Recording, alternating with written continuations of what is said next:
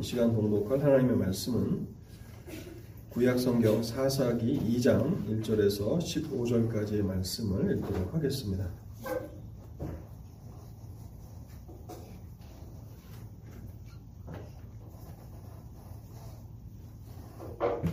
사사기 이 장 일 절에서 십오 절까지의 말씀을 읽도록 하겠습니다.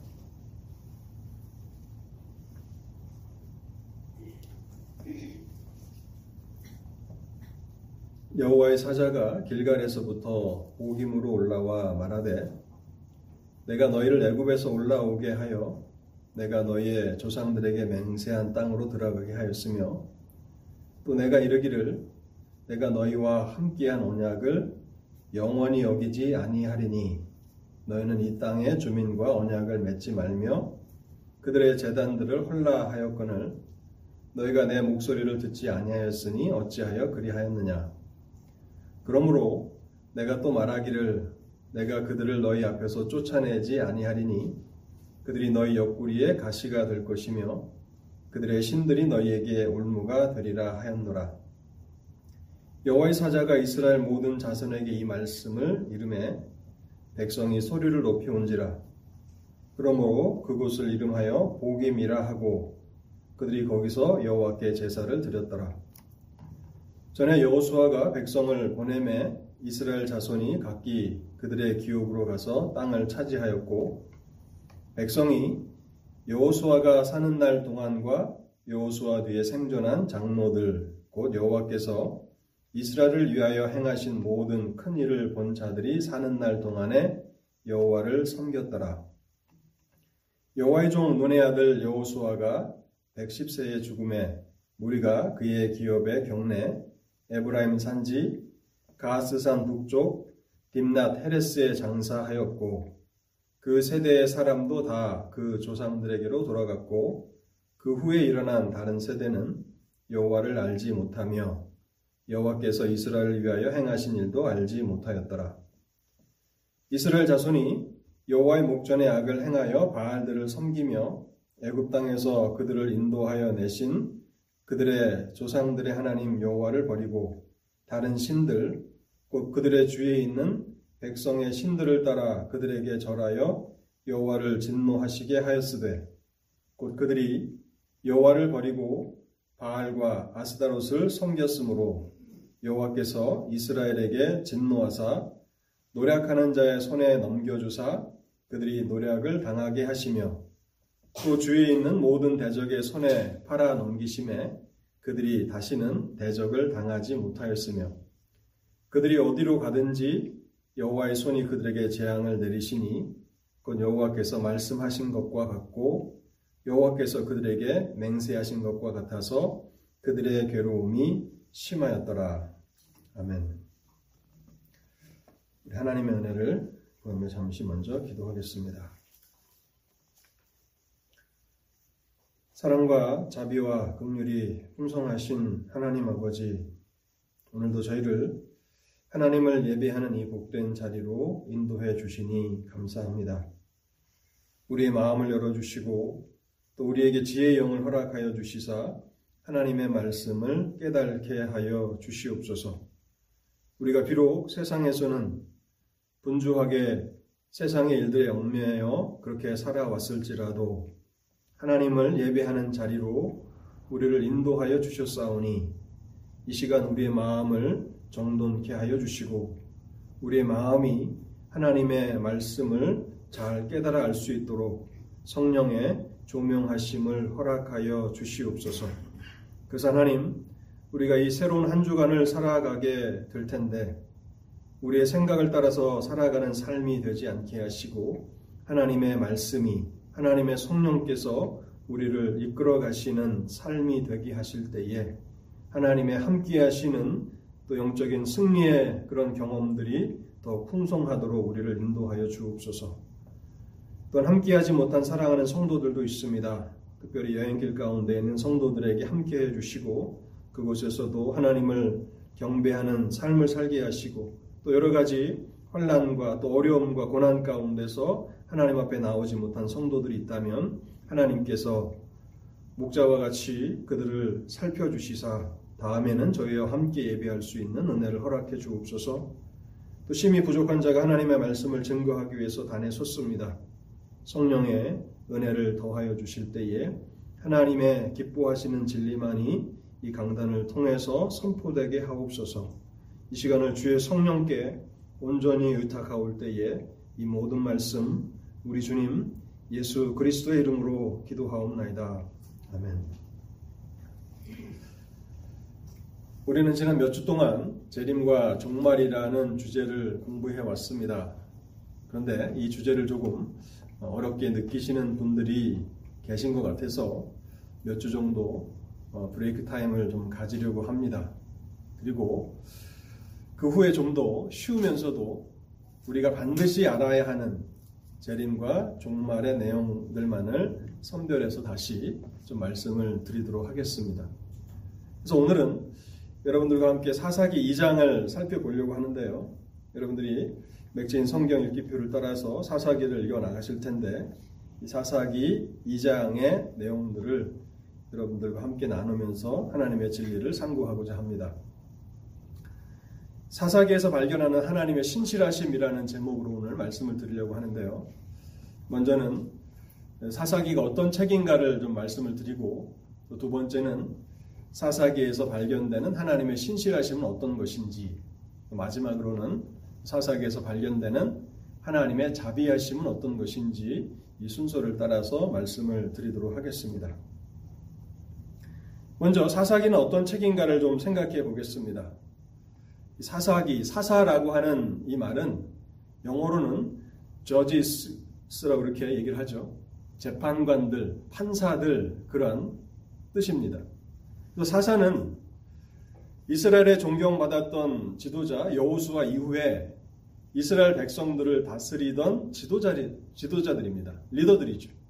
근데 이들은 영적인 리더들, 지도자들이라기보다는 군사적인 리더들이었습니다. 오늘날로 말하면 군대의 장군들과 같은 그러한 역할을 한 사람들이 사사들입니다. 이스라엘 백성의 주변 민족들이 이스라엘을 침입해 올 때 이스라엘이 고난과 또 어려움을 당하게 되는 그런 상황에서 사사들이 군대를 일으켜서 군사를 일으켜서 이스라엘을 구원해내는 역할들을 감당하게 되었습니다. 역사적으로 보면 이 사사기는요, 모세와 여호수아, 하나님께서 세우신 능력 있는 지도자들이었죠. 이 두 번째 지도자였던 여호수아의 죽음 이후부터, 그리고 이제 이스라엘의 첫 번째 왕인 사울이 다스리던, 그래서 사울이 다스리는, 왕으로서 다스리는 시대를 왕정 시대라고 하잖아요. 그래서 여호수아의 죽음서부터 이스라엘의 첫 번째 왕 사울이 다스리기까지의 그 중간의 역사를 기록한 책이 사사기입니다. 여호수아 시대와 이 사사 시대를 좀 비교해 보면요, 여호수아, 여러분들이 여호수아를 읽어 나오셨을 텐데 여호수아는 여호수아 시대는요, 믿음과 하나님의 인도하심을 따라서 많은 승리를 경험했던 시대입니다. 그래서 설교자로서 여호수아를 설교하는 것은 굉장히 힘이 있습니다. 그래서 참 매력적인 책이 여호수아인데요. 그 반면 사사 시대는 어떤 시대인가?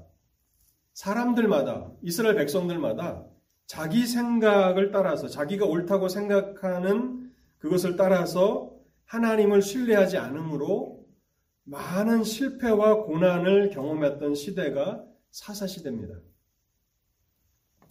그래서 여호수아 시대와 사사 시대는 정반대의 그러한 그림으로 그려지고 있습니다.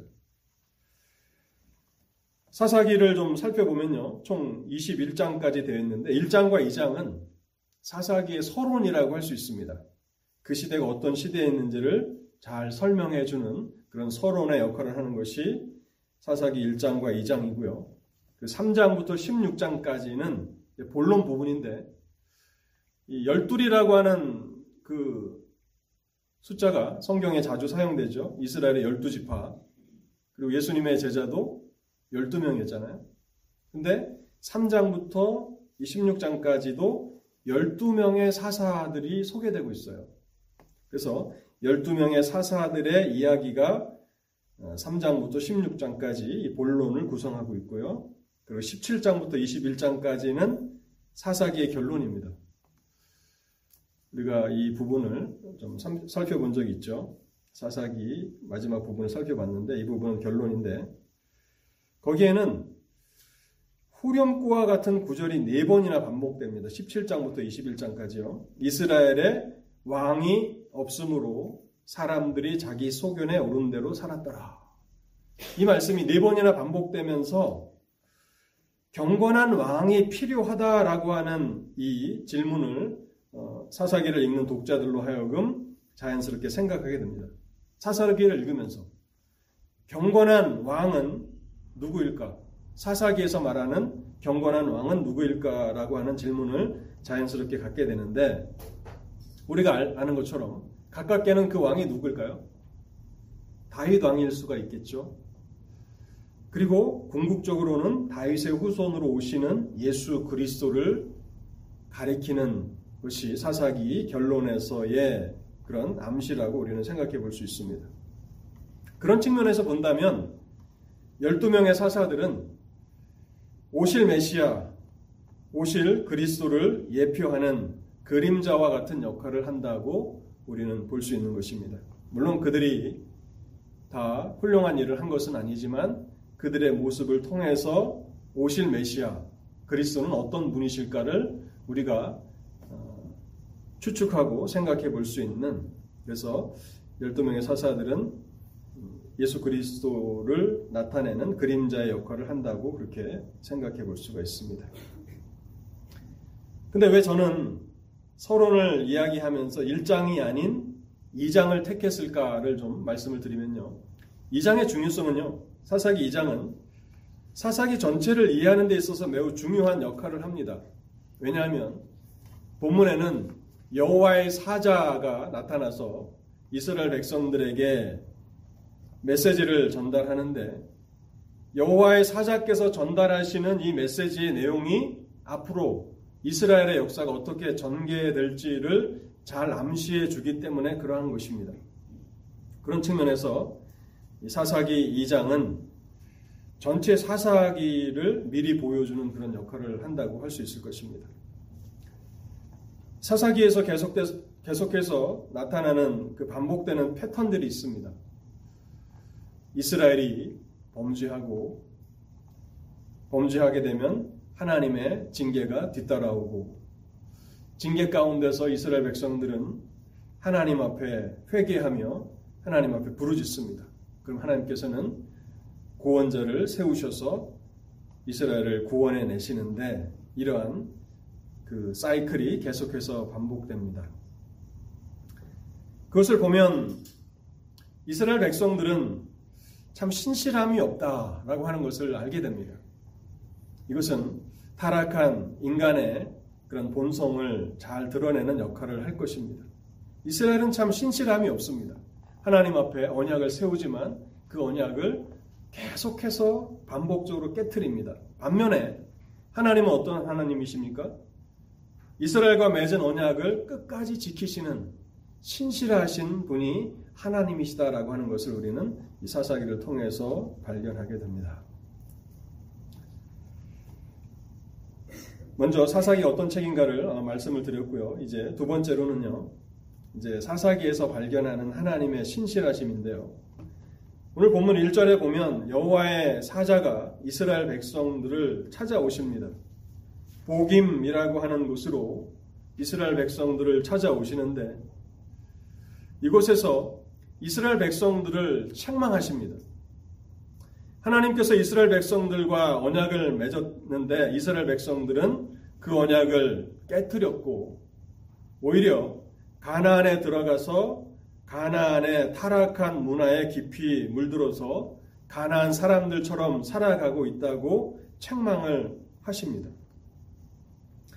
여기 여호와의 사자 누구일까를 생각해 보면 뭐 여러 가지 다양한 의견들이 있지만 우리가 앞장 여호수아서에서도 보았던 여호수아가 이스라엘의 지도자로서 이제 중요한 사명을 감당하게 되는데, 여리고 성을 이제 앞에 두고 여리고 성 전투를 임하게 됩니다. 얼마나 많은 두려움이 있었겠습니까? 그때에 여호수아 앞에 나타나셔서 여호수아에게 용기를 북돋아 주셨던 바로 그분이 여호와의 사자입니다.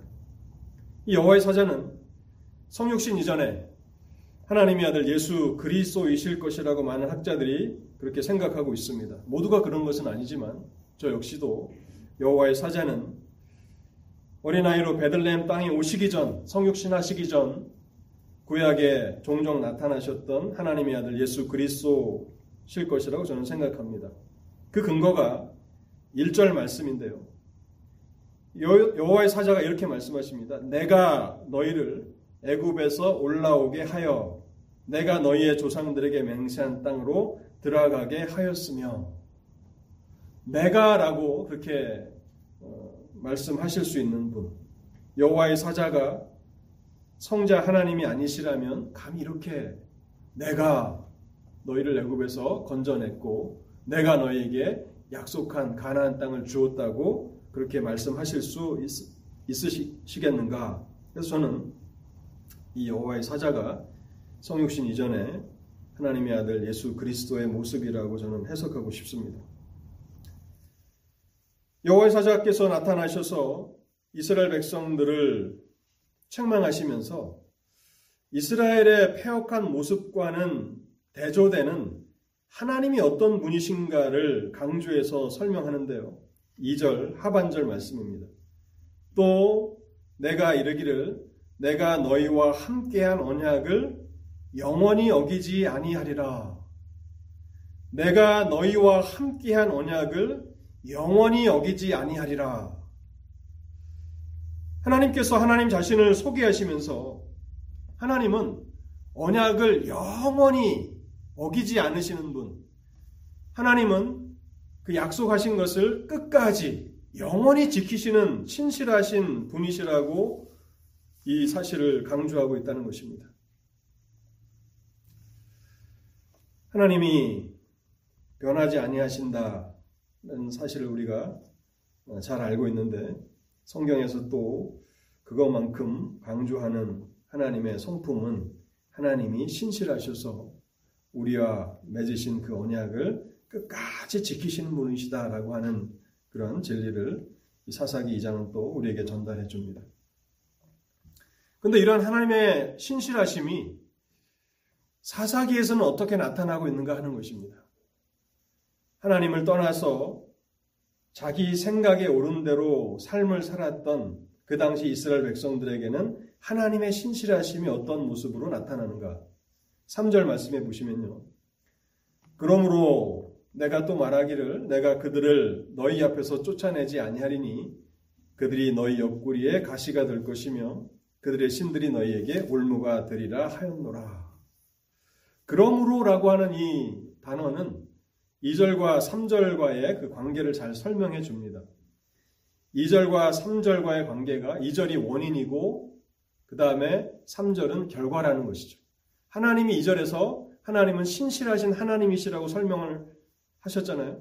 하나님은 신실하신 하나님이시기 때문에 그러므로 내가 너희들이 쫓아내지 않은 이 가나안 족속이 너희의 옆구리가 되게, 옆구리의 가시가 되게 할 것이고 또 그들의 신들이 너희에게 올무가 되리라 그렇게 말씀하고 계신다는 것입니다. 이것은 마치 그 부모가 그 자녀를 훈육하는 것과 비유할 수 있는데요. 부모가 자기의 자녀가 잘못된 길을 걸어가고 있을 때 그 자녀를 훈계하여서 올바른 길로 인도하지 않습니까? 그런 것처럼 하나님께서도 이스라엘이 가서는 안 되는 그 길로 걸어갈 때, 멸망의 길을 택하여서 걸어갈 때에 하나님은 가나안 족속들이 이스라엘의 가시와 올무가 되게 하셔서 결국에는 이스라엘 백성들을 올바른 길로, 생명의 길로 이끌어 가시겠다고 그렇게 말씀합니다. 하고 계시는 것입니다. 옆구리에 가시라 우리가 흔히 볼 수 있는 식물이나 나무에 붙어있는 뾰족한 가시를 말하는 것이죠. 가시에 찔리게 되면 굉장히 고통스럽지 않습니까? 그래서 가시가 붙어있는 나무나 식물을 우리가 만질 때에는 매우 조심하게 되는데, 하나님께서는 이스라엘 백성들에게 가나안 땅을 기업으로 주시면서 가나안에 살고 있는 모든 민족들을 다 쫓아내라고 말씀하셨어요. 그런데 이스라엘은 거의 하나님의 말씀에 순종을 했습니다. 근데 거의 순종한 것이지 완전하게 이스라엘 백성들이 가나안 민족들을 다 쫓아낸 것은 아니에요. 이 정도면 우리가 충분히 가나안 민족들을 컨트롤할 수 있겠다, 더 이상 우리에게는 해가 되지 않을 것이다 라고 생각하면서 약간의 가나안 족속들을 남겨놓았는데, 하나님께서는 이스라엘이 완전히 순종하지 않았던, 그래서 쫓아내지 못했던 가나안 민족들을 강하게 만드십니다. 그래서 이스라엘의 옆구리에 가시와 같은 존재, 또 이스라엘을 파멸로 이끌어가는 올무와 같은 그러한 역할을 감당하게 하실 것이라고 말씀하고 있는 것입니다. 올무라는 이 단어를 생각해 보니까 어린 시절에 그 시골 그 경기도 지역, 지역에 그린벨트 지역에 이제 살면서 그 친구들과 그 눈이 오면 그 새도 잡고 또 토끼를 잡기 위해서 이제 올무를 놨던 그런 어, 기억이 있는데요. 올무는 사냥꾼들이 짐승을 잡기 위해서 설치하는 덫이죠. 그래서 이 올무에 새라든지 짐승이 잡히게 되면 빠져나오지 못합니다. 결국 올무에 걸린 새나 짐승은 사냥꾼의 손에 붙잡히게 되는데, 하나님께서 가나안 땅에 남겨두신 가나안 땅에 남겨진 그 가나안 족속들이 이스라엘에게 올무가 되게 하셔서 결국 이스라엘이 파멸에 이르게 되는 원인이 되게 하신다고 말씀하고 있는 것입니다. 여러분, 우리가 이런 말씀들을 읽어보면 좀 우리 마음에 그런 질문들이 생기지 않습니까? 왜 하나님이 이렇게까지 하시는 것일까? 하나님이 이렇게까지 하셔야 할 필요가 있을까? 말을 듣지 않고 하나님 앞에 순종하지 않으면 그냥 내버려 두시면 되는데, 이렇게까지 가나안 땅에 남겨진 그런 가나안 족속들을 더 강성하게 하시고 다시 힘이 있는 그런 민족들이 되게 하셔서 오히려 이스라엘 백성들을 괴롭게 하는, 옆구리에 가시와 같은 역할을 하고 그들이 넘어지는 그런 올무가 되는 그런 역할을 하도록 하신다고 그렇게 말씀하시는데, 하나님이 왜 이렇게까지 하실까 하는 것입니다. 그 이유는요, 하나님이 약속에 신실하신 분이시기 때문에 그렇다는 것입니다. 하나님은 신실하신 분이십니다. 하나님이 한번 하신 그 약속을 끝까지 영원히 지키시는 하나님이시기 때문에 하나님이 이렇게 하시는 것입니다. 십오 절 말씀도 한번 보시기 바랍니다. 그들이 어디로 가든지 여호와의 손이 그들에게 재앙을 내리시니, 언뜻 읽어보면 어 이거 성경 번역하면서 출판하면서 내용을 잘못 쓴 것이 아닌가라고 우리가 의심할 정도로, 이스라엘이 어디로 가든지 여호와의 손이 그들, 그들에게 복을 내리신다라고 말씀하고 있지 않고 여호와의 손이 그들에게 재앙을 내리시니, 그건 여호와께서 말씀하신 것과 같고 여호와께서 그들에게 맹세하신 것과 같아서 그들의 괴로움이 심하였더라. 여러분, 이 말씀 어떻게 읽으십니까? 왜 하나님이 이렇게 하시는 것입니까? 나는 신실한 하나님이라, 나는 한번 너희와 맺은 언약을 영원히 지키는 하나님이라고 말씀하셨는데 왜 이렇게 하시는가? 그것이 사사기에 나타나는 하나님의 신실하심인 것입니다. 그리고 이렇게 하시는 것의 그 궁극적인 목적이 십팔 절에 잘 설명되어 있습니다. 제가 읽지는 않았지만 사사기 이 장 십팔 절 말씀을 한번 보시기 바랍니다. 여호와께서 그들을 위하여 사사, 사사들을 세우실 때에는 그 사사와 함께 하셨고, 그 사사가 사는 날 동안에는 여호와께서 그들을 대적의 손에서 구원하셨으니 이는 그들이 대적에게 압박과 괴롭게 함을 받아 슬피 부르짖음으로 여호와께서 뜻을 돌이키셨음이거늘. 결국 이스라엘을 이러한 고통 속으로, 괴로움 속으로 몰아 넣으시는 하나님의 의도는 이렇게 압박과 괴로움 가운데 있어야만 이스라엘은 하나님을 생각한다는 것입니다. 하나님을 찾게 된다는 것이죠. 하나님을 찾고 하나님 앞에 부르짖게 되기 때문에 이스라엘의 고통 가운데서 하나님 앞에 부르짖으면 하나님께서 그때야 뜻을 돌이키실 것이기 때문에 하나님이 이렇게 하신다고 말씀하고 있는 거예요. 그 당시 사사시대의 이스라엘 백성들이나 오늘날 우리들이나 별반 다르지 않는 것 같습니다. 우리도 그렇지 않습니까? 코로나가 이렇게 막 창궐하고 그래서 세상에 위기가 닥쳐올 때에 얼마나 많은 사람들이 교회로, 교회로, 예배 처소로 왔습니까? 기도의 자리에 나와서 하나님 앞에 얼마나 간절하게 부르짖었습니까? 하나님 살려주십시오. 우리를 구원해 주십시오. 근데 오늘날은 어떻습니까? 코로나가 다 끝나고 이제 먹고 살만해지게 되니까 점점 이제 교회를 멀리 멀리 이렇게 떠나게 되고 또 기도를 하지만 형식적으로만 기도하고 정말 기도하는 그 일에 우리가 마음을 들여서 하지 못하는 그러한 우리의 모습들을 보면서 참 우리는 압박과 괴로움이 없고 또 슬픔이 없다면 하나님을 잘 찾지 않는 그런 못된 습성이 있다는 것을 발견합니다. 사사시대의 이스라엘 백성들도 다르지 않았습니다. 그들이 하나님으로부터 기업을 받았습니다. 이제는 누구나가 다 하나님이 주신 그 축복 안에서 떵떵거리고 살 수 있게 됐습니다. 하나님이 그 주셨으니까요. 땅이 있으니까, 기업이 있으니까. 먹고 살만해졌습니다. 그러니까 하나님을 더 이상 찾지 않는 것입니다. 그래서 하나님은 수단과 방법을 다 동원하셔서 이스라엘을 괴롭게 하십니다. 이스라엘을 압박하시고 그들로 하여금 고난 가운데 떨어지게 하십니다. 그래서 다시 하나님을 찾도록 그렇게 만드시는 것이라고 말씀하고 있는 것입니다. 하나님은 항상 신실하신 하나님이십니다. 우리는 바람에 흔들리는 갈대와 같이 어떨 때는 하나님을 찾다가도 또 어떨 때는 하나님을 멀리 떠나기도 합니다. 그러나 하나님은 항상 신실하셔서 그 자리를 지키십니다. 그래서 하나님의 신실하심은 하나님의 백성들에게 축복으로 나타날 때도 있고 반대로 그들을 징계하시는 그런 모습 가운데서도 하나님의 신실하심을 찾아볼 수 있습니다. 그런데 축복과 징계 모두 하나님의 신실하심을 나타내는데 이 하나님의 신실하심은 그 백성들을 향하신 하나님의 사랑에서 비롯되었다라고 성경은 우리에게 말씀하고 있습니다. 하나님의 신실하심의 그 근거는 그 백성들을 향한 하나님의 사랑입니다.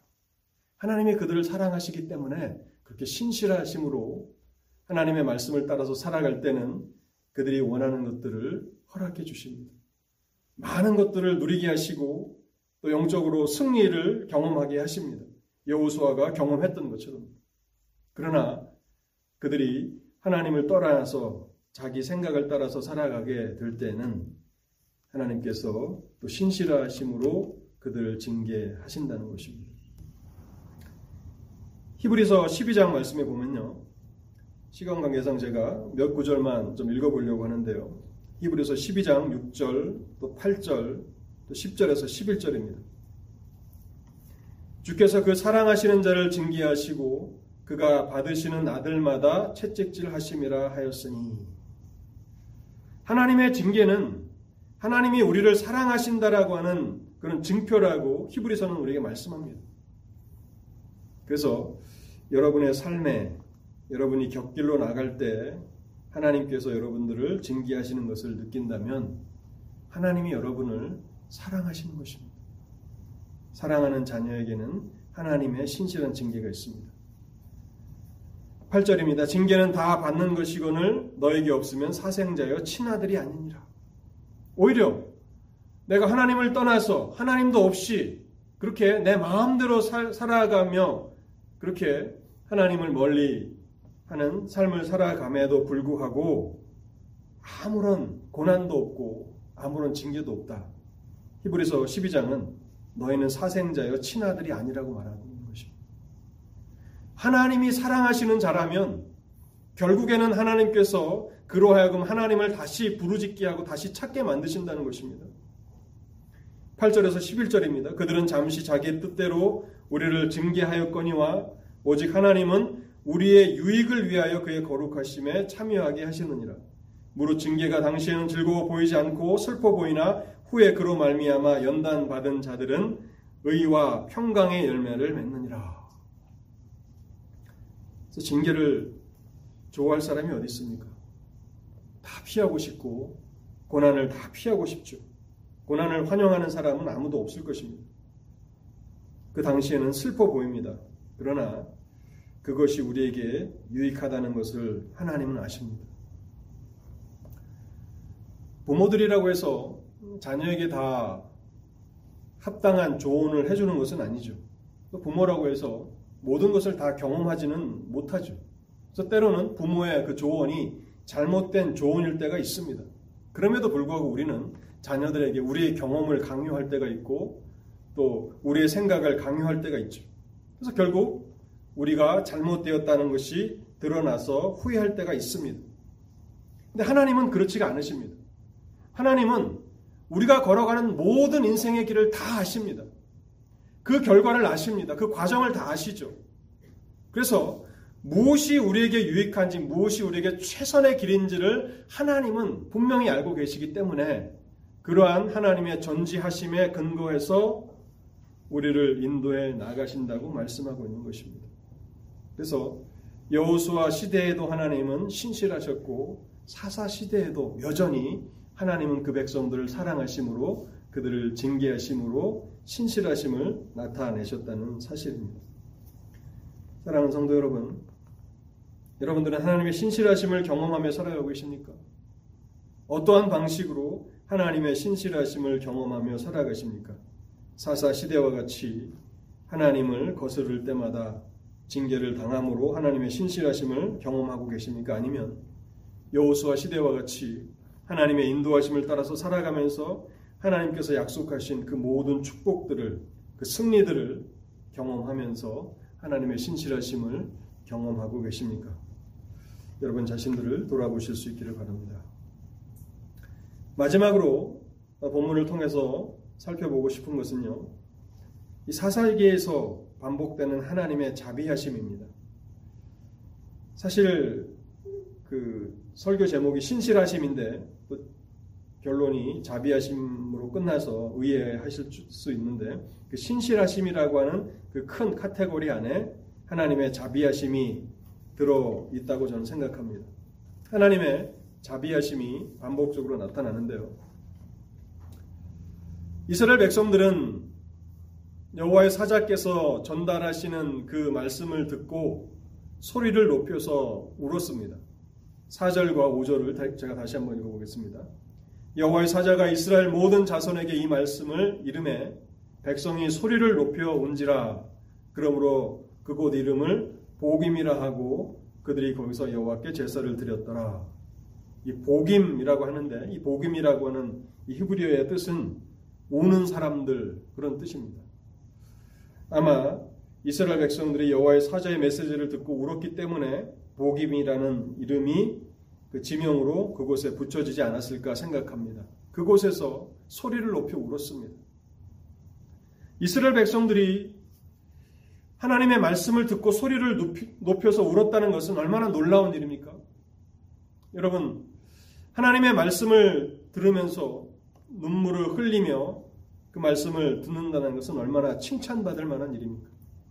오늘날 우리 가운데 그러한 일들이 있습니까? 여러분들은 언제 하나님의 말씀을 듣고 우신 적이 있으십니까? 그때가 언제입니까? 그것은 참 칭찬받을 만한 일이고 훌륭한 일입니다. 그런데 안타깝게도 이스라엘 백성들의 울음이 그들의 국가의 운명을 바꿔놓지는 못했습니다. 완전한 개혁으로 나아가지 못했습니다. 그들은 울었지만 참된 회개와 삶의 개혁으로 이어지지 못했다는 것은 참으로 슬프고 안타까운 일입니다. 뭐 오늘날 시대와 비, 비교하면 오늘날은 울기조차도 잘 하지 않는 시대이지 않습니까? 말씀이 선포되는 자리에서 우리 자신을 돌아보면서 울고 하나님 앞에 은혜를 구하며 그러한 일들도 희박한데, 사실 어, 그런 측면에서 본다면 우리가 어, 이스라엘 백성들의 그 부르짖어 우는 것을 참 우리가 만족하게 여길 수 있는데, 그러나 이 사사기라고 하는 전체의 책에 서론에서 이것을 소개하고 있는데, 그들은 울었지만 결국 이스라엘은 영적으로 점점 더 깊은 그런 어둠 속으로 들어가게 되는 것을 우리가 보게 됩니다. 하나님께서 원하시는 참된 그런 삶의 개혁은 무엇입니까? 단순히 마음의 문제가 아닙니다. 하나님의 말씀을 듣고 그것이 마음에 찔려서 하나님 앞에 우는 것만으로 충분하지 않다는 것이죠. 우리의 생각을 고쳐야 하고 우리의 삶의 변화가 뒤따라야 그것이 진정으로 하나님을 기쁘시게 하는 삶의 개혁이고 그것이 참된 회개일 것입니다. 그럼에도 불구하고 이 사사기 이 장을 보면서 하나님의 자비하심을 제가 설교하게 되는 것은요, 이스라엘 백성들이 고통 가운데서 울면서 부르짖는 그 소리를 하나님은 결코 외면하지 않으셨다는 사실입니다. 그것이 완전한 것이 아닙니다. 충분한 것이 아닙니다. 삶의 개혁으로, 국가의 개혁으로 이어지지 못했습니다. 그럼에도 불구하고 하나님께서 그들의 부르짖는 소리를 외면하지 않으셨습니다. 십칠 절 말씀에 보면요, 그들이 그 사사들에게도 순종하지 아니하고 오히려 다른 신들을 따라가 음행하며 그들에게 절하고 여호와의 명령을 순종하던 그들의 조상들이 행하던 길에서 속히 치우쳐 떠나서 그와 같이 행하지 아니하였더라. 여기 보면 이스라엘이 점점 더 예전보다도 더 깊은 어둠과 죄악 가운데 들어가고 있다는 것을 우리가 알게 되지 않습니까? 사사들에게 순종하지 않고 오히려 음행하고 또 경건했던 선조들이 하나님 앞에 행했던 그 습관들을 다 버리고 반대길로 나아갔다라고 말하고 있습니다. 그런데 이 십칠 절을 감싸고 있는 십육 절과 십팔 절을 한번 보십시오. 십칠 절 앞절인 십육 절을 보십시오. 여호와께서 사사들을 세우사 노략자의 손에서 그들을 구원하게 하셨으나, 하나님께서 사사들을 세우사 노략자의, 그들을 괴롭게 하는 자들의 손에서 이스라엘을 구원해 주십니다. 십팔 절도 보십시오. 여호와께서 그들을 위하여 사사들을 세우실 때에는 충분하지 않습니다. 이스라엘의 개혁은 충분하지 않습니다. 그 회개가 충분하지 않습니다.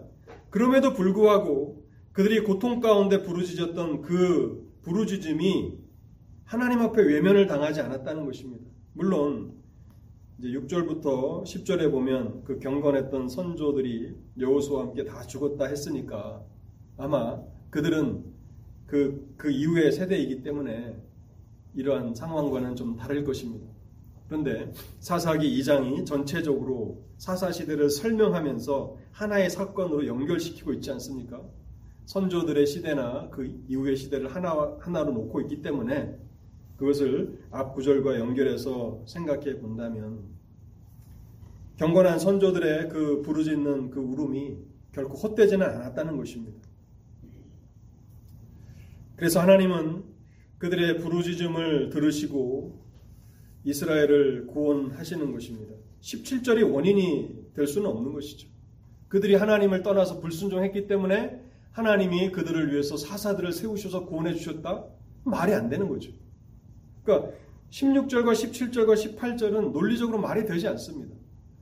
논리적으로 말이 되려면 앞절로 가야 하는 것이고, 그들이 복음에서 소리를 높여 울었기 때문에 하나님이 그 선조들의 울음을 생각하시사 그들이 여전히 완전한 개혁으로 나아가진 못했지만 사사들을 세우셨고 그들을 구원하셨다라고 우리는 해석해야 하는 것이 마땅한 것일 것입니다.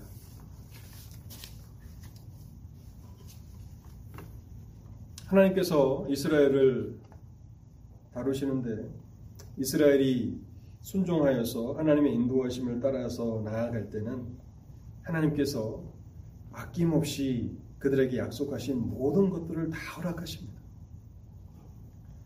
그래서 여호수아에 보면 태양이 머무르라고 감히 여호수아가 기도하지 않습니까? 어떻게 그런 일이 가능합니까? 전무후무한 일이잖아요. 하나님이 아낌없이 주십니다. 태양이 머물러서 이스라엘이 원수들을 다 진멸하기까지 태양이 멈춰있게 하십니다. 하나님이 우리를 축복하실 때 조금 더 아까워하지 아니하시고 약속하신 그것보다도 더 풍성하게 주십니다. 반대로 우리가 불순종의 길을 걸어갈 때, 범죄할 때, 하나님 앞에 죄를 지으며 살아갈 때 하나님은 신실하셔서 그 길로 나아가면 우리가 파멸을 당한다는 것을 아시기 때문에 우리를 징계하시는 것입니다. 하나님의 사랑에 근거해서 우리를 징계하시는 것입니다. 그때에도 하나님께서는 하나님의 진노를 다 쏟아붓지는 않으신다는 것입니다. 우리가 고통 가운데서 하나님 앞에 다시 기도할 정도까지만, 우리가 완전히 그 고난 가운데서 좌절하고 그래서 우리가 그 고난 가운데서 사라져 없어질 정도의 그러한 징계를 주시는 것이 아니라, 우리가 고통스러워서, 우리가 너무 괴로워서 하나님 앞에 무릎을 꿇고 하나님 앞에 부르짖을 정도의 그러한 진노를 내리시고, 우리가 하나님 앞에 그렇게 기도하고 부르짖으면 하나님은 우리의 기도를 외면치 아니하시고 구원을 베푸심으로 하나님의 자비하심을 나타내신다는 사실입니다. 시편 오십육 편 구 절에 보면, 제가 그 토요일 새벽 기도 때 설교했던 본문인데요, 다윗의 시편입니다. 시편 오십육 편 구 절에 보면 다윗이 이렇게 말합니다. 내가 아뢰는 날에는 내 원수들이 물러가리니 이것으로 하나님이 내 편이심을 내가 아나이다. 다윗이 급박한 상황이 되어서 블레셋으로 도망갑니다. 그리고 블레셋에서도 여러 압제와 고난을 당합니다. 그러면서 하나님 앞에 기도하는데 한 가지 확신을 가지고 기도합니다. 내가 아뢰는 날에는 내 원수들이 물러가리니.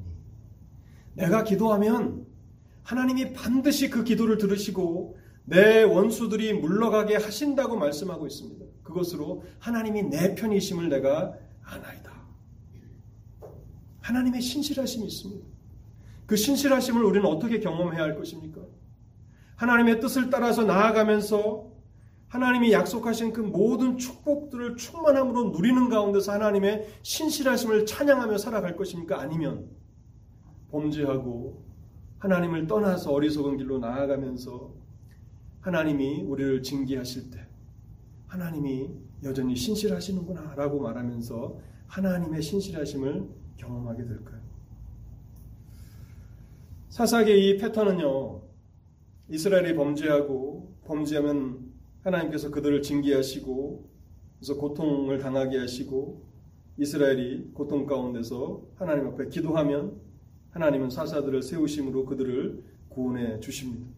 그런데 이 사이클이 계속 반복되고 있다는 거예요. 놀랍지 않습니까? 여러분, 우리가 그 어린아이 동화에 보면 양치기, 거짓말하는 양치기 소년을 알잖아요. 마을 사람들이 몇 번은 속아주잖아요. 몇 번, 한 두세 번 속아주고 나서는 더 이상 그 양치기의 말을 듣지 않지 않습니까? 누가 계속 우리를 속이는데, 진실하지 않은데 그 이야기를 들어줄 사람이 어디 있습니까? 하나님은 최소한 사사기에 열두 번 이상 이스라엘에게 반복적으로 자비를 베풀어 주십니다. 사사기 삼 장 구 절에서 십 절 한번 보시기 바랍니다.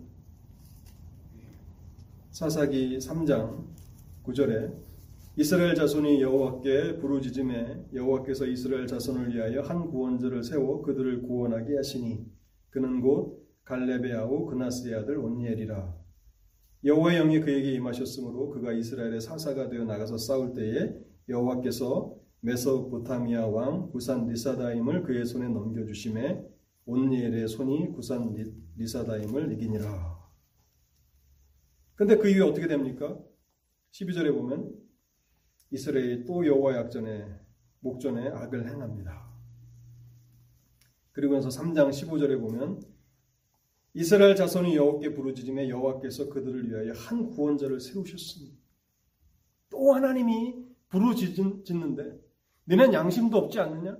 지난번에 내가 너희를 구원해 줬는데 또 악을 행하지 않았느냐라고 책망하지 아니하시고, 고통 가운데 이스라엘이 하나님을 찾고 부르짖으면 하나님은 그 손을 내미시며 그들에게 구원자를 세워주신다는 것입니다. 사사기 사 장 삼 절과 사 절에 보면 동일한 패턴이 또 나타나면서 여선지자 드보라가 나타나고요. 육 장 칠 절부터 팔 절에 보면 이스라엘이 또 범죄하여서 하나님 앞에 패역을 행할 때에 하나님이 그들을 괴롭게 하십니다. 그러면 이스라엘이 또 부르짖고 육 장에 보면 기드온이라는 사사를 또 세워주십니다. 이 스토리가 최소한 사사기에 열두 번 반복됩니다. 열두 번이 끝일까요? 사사시대만 이렇게 하시는 것입니까? 인류의 역사가 종말을 맞이할 때까지 아마 이 패턴이 반복되지 않을까 싶습니다. 우리의 삶에도 끊임없이 열두 번 이상 반복되지 않았을까요? 매주 우리가 나와서 하나님 앞에 회개하지 않습니까? 말씀 앞에서 회개하고 하나님이 우리를 용서해 주시고, 이런 반복된 패턴, 이 패턴 속에는 하나님의 자비하심이 나타나고 있다는 것입니다. 왜 그렇게 하였느냐라고 우리에게 따져 묻지 아니하시고, 우리가 하나님 앞에 죄를 용서하면 하나님이 우리를 그 우리의 그 입술의 말을 믿어주시고 우리에게 용서함을 허락해 주신다는 것입니다. 이것이 사사기에서 발견되는 하나님의 신실하신 자비하심인 것입니다. 결론의 말씀을 드리겠습니다. 사랑하는 성도 여러분, 여러분들은 하나님의 신실하심과 자비하심을 어떠한 방식으로 경험하며 살고 계십니까? 여호수아처럼 순종함으로 영적인 승리를 경험함으로써 하나님의 신실하심과 자비하심을 경험하고 있습니까? 아니면 사사시대처럼 범죄하는 길로 나아가서 하나님이 우리를 쫓아오시고 우리를 뜯어 말리시고 우리로 하여금 고통 가운데 있게 하시고 우리로 하여금 기도할 수밖에 없도록 만드시는 그 방식을 통해서 하나님의 신실하심과 자비하심을 경험하고 계십니까? 하나님께서 우리에게 풍성한 은혜를 주시사 사사시대에 반복되었던 이 사이클을 깨트리고 더 하나님 앞에 완전한 그 길로, 더 하나님의 뜻에 완전한 길로 나아감으로 하나님의 함께하심과 영적 승리를 더 많이 경험하시는 길로 우리 모두를 인도해 주시길 바랍니다. 같이 기도하시겠습니다. 하나님 아버지, 감사합니다. 오늘도 진리의 말씀을 들려주시니 감사합니다. 선조들의 실패인 것 같지만 하나님, 그 속에는 여전히 하나님의 신실하심과 하나님의 자비하심이 깊이 묻어있는 것들을 바라봅니다. 또한 이것은 지난 수천 년 전에 이스라엘 백성들의 실패가 아니라 오늘 우리가 반복적으로 행하고 있는 실패의 모습이기도 할 것입니다. 하나님, 우리의 마음의 은혜를 허락해 주옵소서. 지속적으로 범죄하며 또 회개하며 하나님의 자비하심을 경험하는 그런 모습으로 점점 영적인 깊은 어둠 가운데로 내려가지 않도록 우리를 붙잡아 주시고, 오히려 하나님의 그 인도하심과 하나님의 선하심을 분명히 깨달아서 우리의 삶에 하나님 앞에 온전한 순종과 충성으로 하나님을 기쁘시게 하는 복된 성도들이 되도록 우리를 인도하여 주시옵소서. 그와 같은 성도들이 모인 그러한 능력 있는 교회가 되도록 그린빌 독립장로교회를 축복하여 주옵소서. 우리 주 예수 그리스도의 이름으로 기도하옵나이다. 아멘.